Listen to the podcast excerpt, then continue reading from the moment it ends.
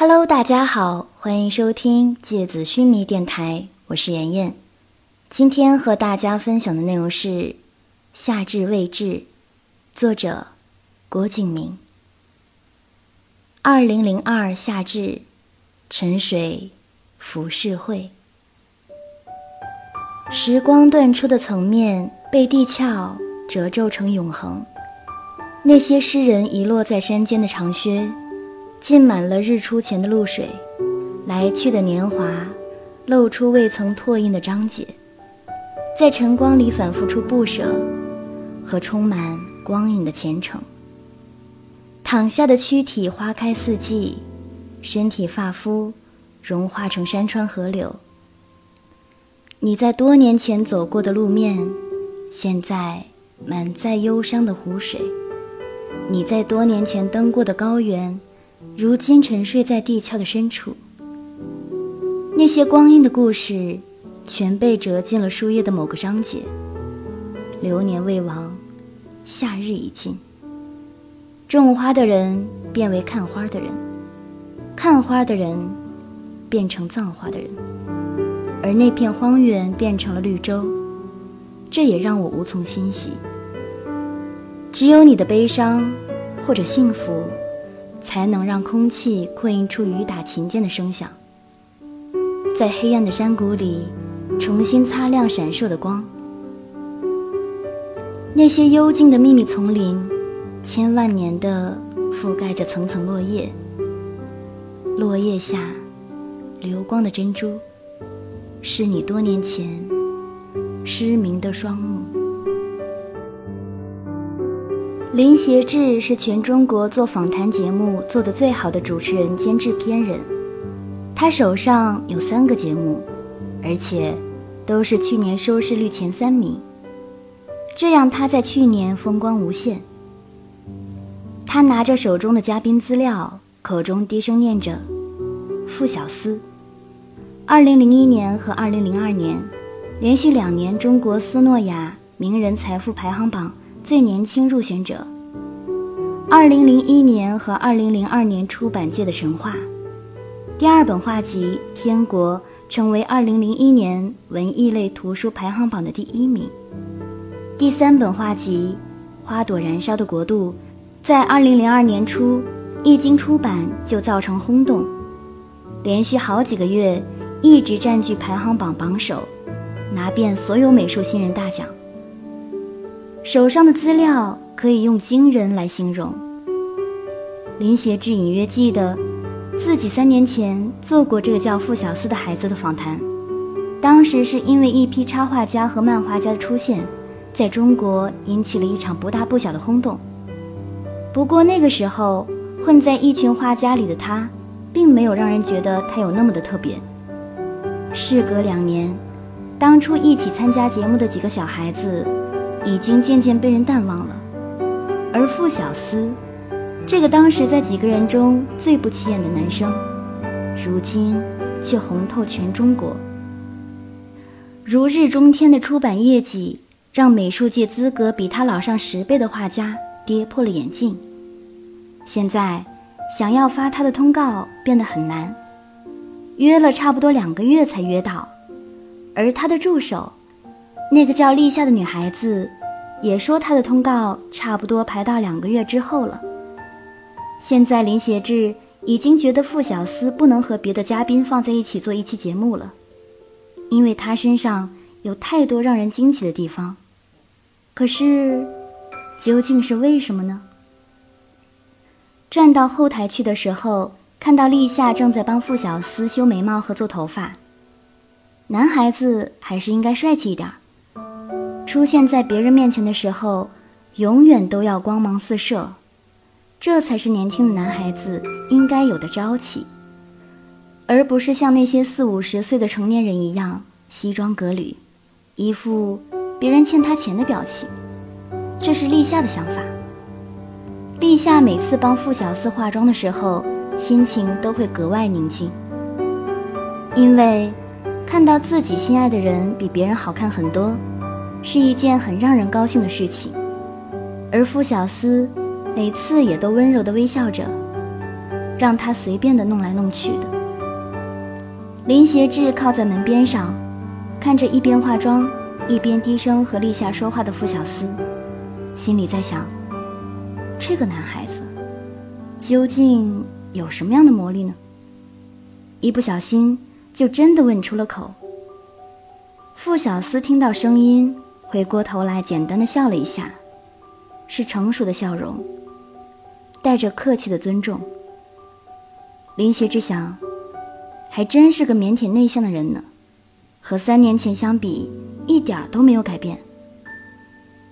可是到正式录节目的时候，林协志才知道自己的想法有多么可笑。傅小司已经不是三年前那个对着镜头和记者的问题会躲闪、一副受伤的表情的傅小司了。看着面前镜头能说会道的傅小司。林协志心里微微的泛起不同寻常的感觉。三台机器，两台固定，一台下面铺着运动轨道。灯光太足，让人觉得全身发热。机器运转时嗡嗡的声音，有点像夏天午后睡觉时讨厌的蚊子。这样想着，立夏就觉得身上似乎被蚊子叮出了包。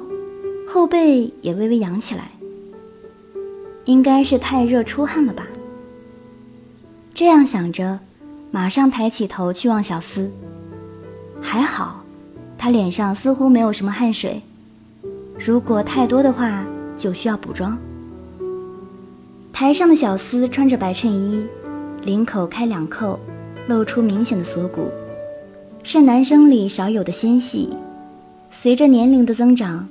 甚至微微有了性感的因素，袖口随意的挽起来，让人觉得干净利落。坐在沙发上，斜靠着，既不会太没礼貌，又显得随意而舒服。其实呢，谁都知道，灯光下烤得让人难受，像是被装进微波炉里的食物，在看不见的红外线下，慢慢的变得通红发烫。果然天生的明星胚子呢，好像从高中就是这个样子吧，随便坐着也比别人好看，神奇的物种。笑容甜美，说话温柔，这些都是看过傅小司上通告的人的评价。而私下里，那个沉默不语的傅小司，应该只有自己看到过吧。立夏坐在有点发凉的地板上。头歪靠在墙上，看着无数灯光焦点下的傅小司，露出亲和的笑容。明亮的眼睛，清晰的瞳孔，还有温柔的眼神。不是这样，那是怎样？究竟哪一个才是真正的小司呢？连立夏自己都快搞不清楚了。是生活中。那个在每天黄昏到来的时候就开始不再说话，在每个起风的日子站在楼顶眺望遥远的东方，在每个下雪的日子独自去找一条安静的大街，然后在街边堆一个雪人，在画板前花一个通宵调好颜色，却画不下一笔色彩的男孩子吗？还是在镜头前笑容甜美？在每个通告的现场，或者每个节目的后台，温柔地和每个人打招呼；在签售会上，对每个人微笑，满足所有人的要求；在面对记者的时候，可以熟练地回答所有的问题。有时候，又在文章或者画作里搞笑到每个人都会忘记悲伤，忘记难过。在发着高烧的时候，也可以在拍摄平面时。露出那种像是可以使世界一瞬间都变得幸福的笑容的男孩子吗？想不出来。时间像水一样，慢慢的从每个人身上覆盖过去。那些潮水的痕迹，早就在一年一年的季风中干透，只留下一些水渍，变化着每个人的模样。傅小司在录节目的时候，在轮换面对不同机位的时候，眼角的余光偶尔掠过立夏，看到他坐在地板上，头靠着墙，双手夹在膝盖的中间，头低着，刘海在额前投下阴影，眼睛似乎是闭起来了，应该是累了吧，估计在打瞌睡。傅小司的心里微微有些心疼，像是一张白纸被轻微的揉起来，再摊开后，就是无数细小的褶皱。在中间休息的时候，傅小司走过去，低头低声问他：“累了吗？”语气是西风一样的温柔，在听觉里荡漾出波纹。不累。节目录的还顺利吗？嗯，还行，应该快完了吧？这个是今天最后的一个通告吗？对呀。傅小司轻轻地笑起来。立夏歪过头去，看着这个露出孩子气笑容的画家，心里出现的字幕依然是“神奇的物种”。节目录好。已经是晚上六点多了。华灯初上，公司的车停在广电大厦的大门口。傅小司和立夏上了车，挥手和林协志告别。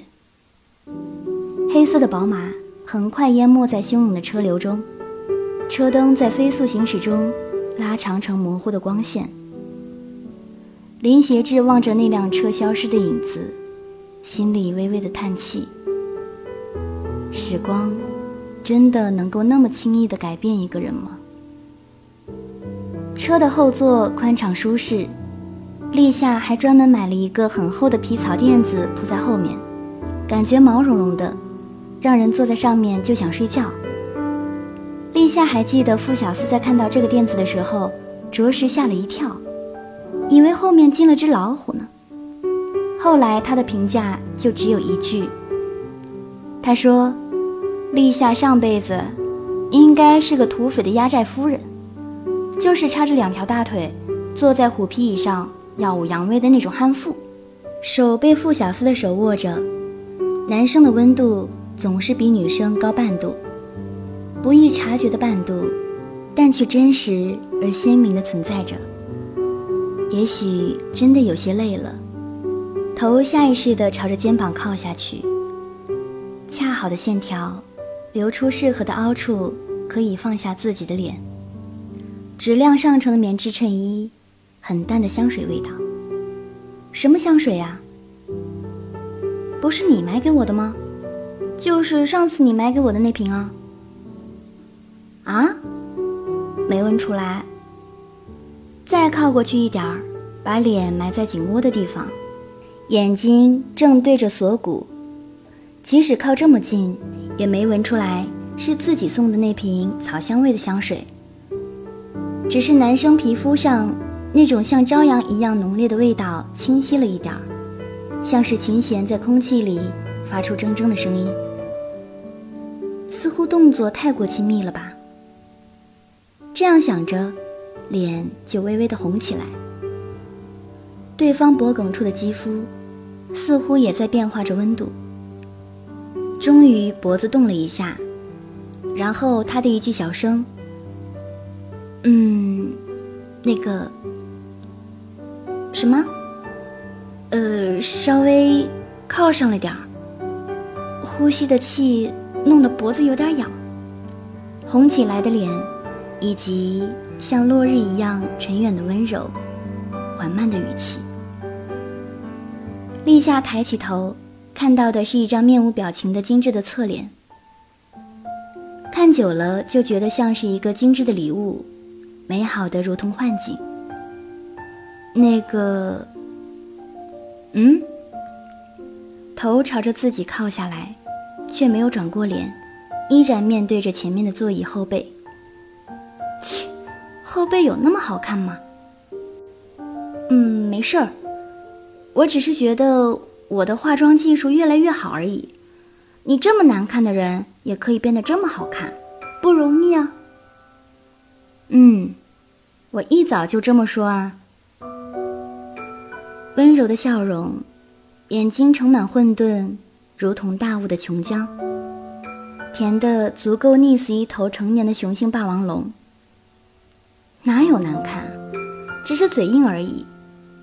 立夏心里一直明白，眉目间的开合，带出细小而暧昧的变化，并随着岁月的风霜，日渐渲染出男人的成熟和性感。二十三岁的年轻男孩，应该是最好看的物种吧。立夏把身子坐直一点儿，然后规矩地靠在傅小司肩膀上。闭上眼睛，很多事情像是蚂蚁一样列队从心脏上面缓慢地爬过去，很缓慢地爬过去。车窗外是春深似海的植物，将浓重的绿色铺满了整个北京。立夏很多时候都在想，自己在别人眼中应该也是被列进神奇生物物种的名单吧。其他条件不说，单是一条傅小司的女朋友，就让人觉得是天方夜谭了。也的确很天方夜谭。第一次见面的时候，就已经开始暗恋了吧？高一的时候，在公交车上，第一次看见这个骑着单车的男孩子，像是沉浸在自己的世界里，周围的一切。都是无声的布景，而之后的相遇、认识、熟悉，彼此牵挂，进入同一所大学，进入同一个班。这种暗恋一直都存在着，并且像遥远但是温热的太阳一样持续着，无论在夏季还是寒冬，都不曾走远。哪怕有时候乌云密布，可是闭上眼睛。还是可以准确地感受到太阳的存在，而这份暗恋也一样。立夏曾经觉得，这份感情应该永远是这个样子的，自己一个人呆呆地看着他，安静地在他的生活里出现，平静的谈话，轻松的微笑，或者无声的离开，而这一切都应该是理所当然般持续下去的。在立夏的想象里，应该是这样一直暗恋下去，直到傅小司交了女朋友之后，自己回家大哭一场，然后继续默默喜欢着他。到他结婚的那一天，他为那个女生戴上好看的戒指，自己回家大哭三场，然后诅咒那个女生不得好死，然后继续喜欢着他。直到自己死去的那天，这种感情从诞生的那一天开始，就注定是不会消亡的。一切都被傅小司那一句轻的近乎听不见的话语改变，轻的近乎听不见，近乎，却五灵轰顶般听见了。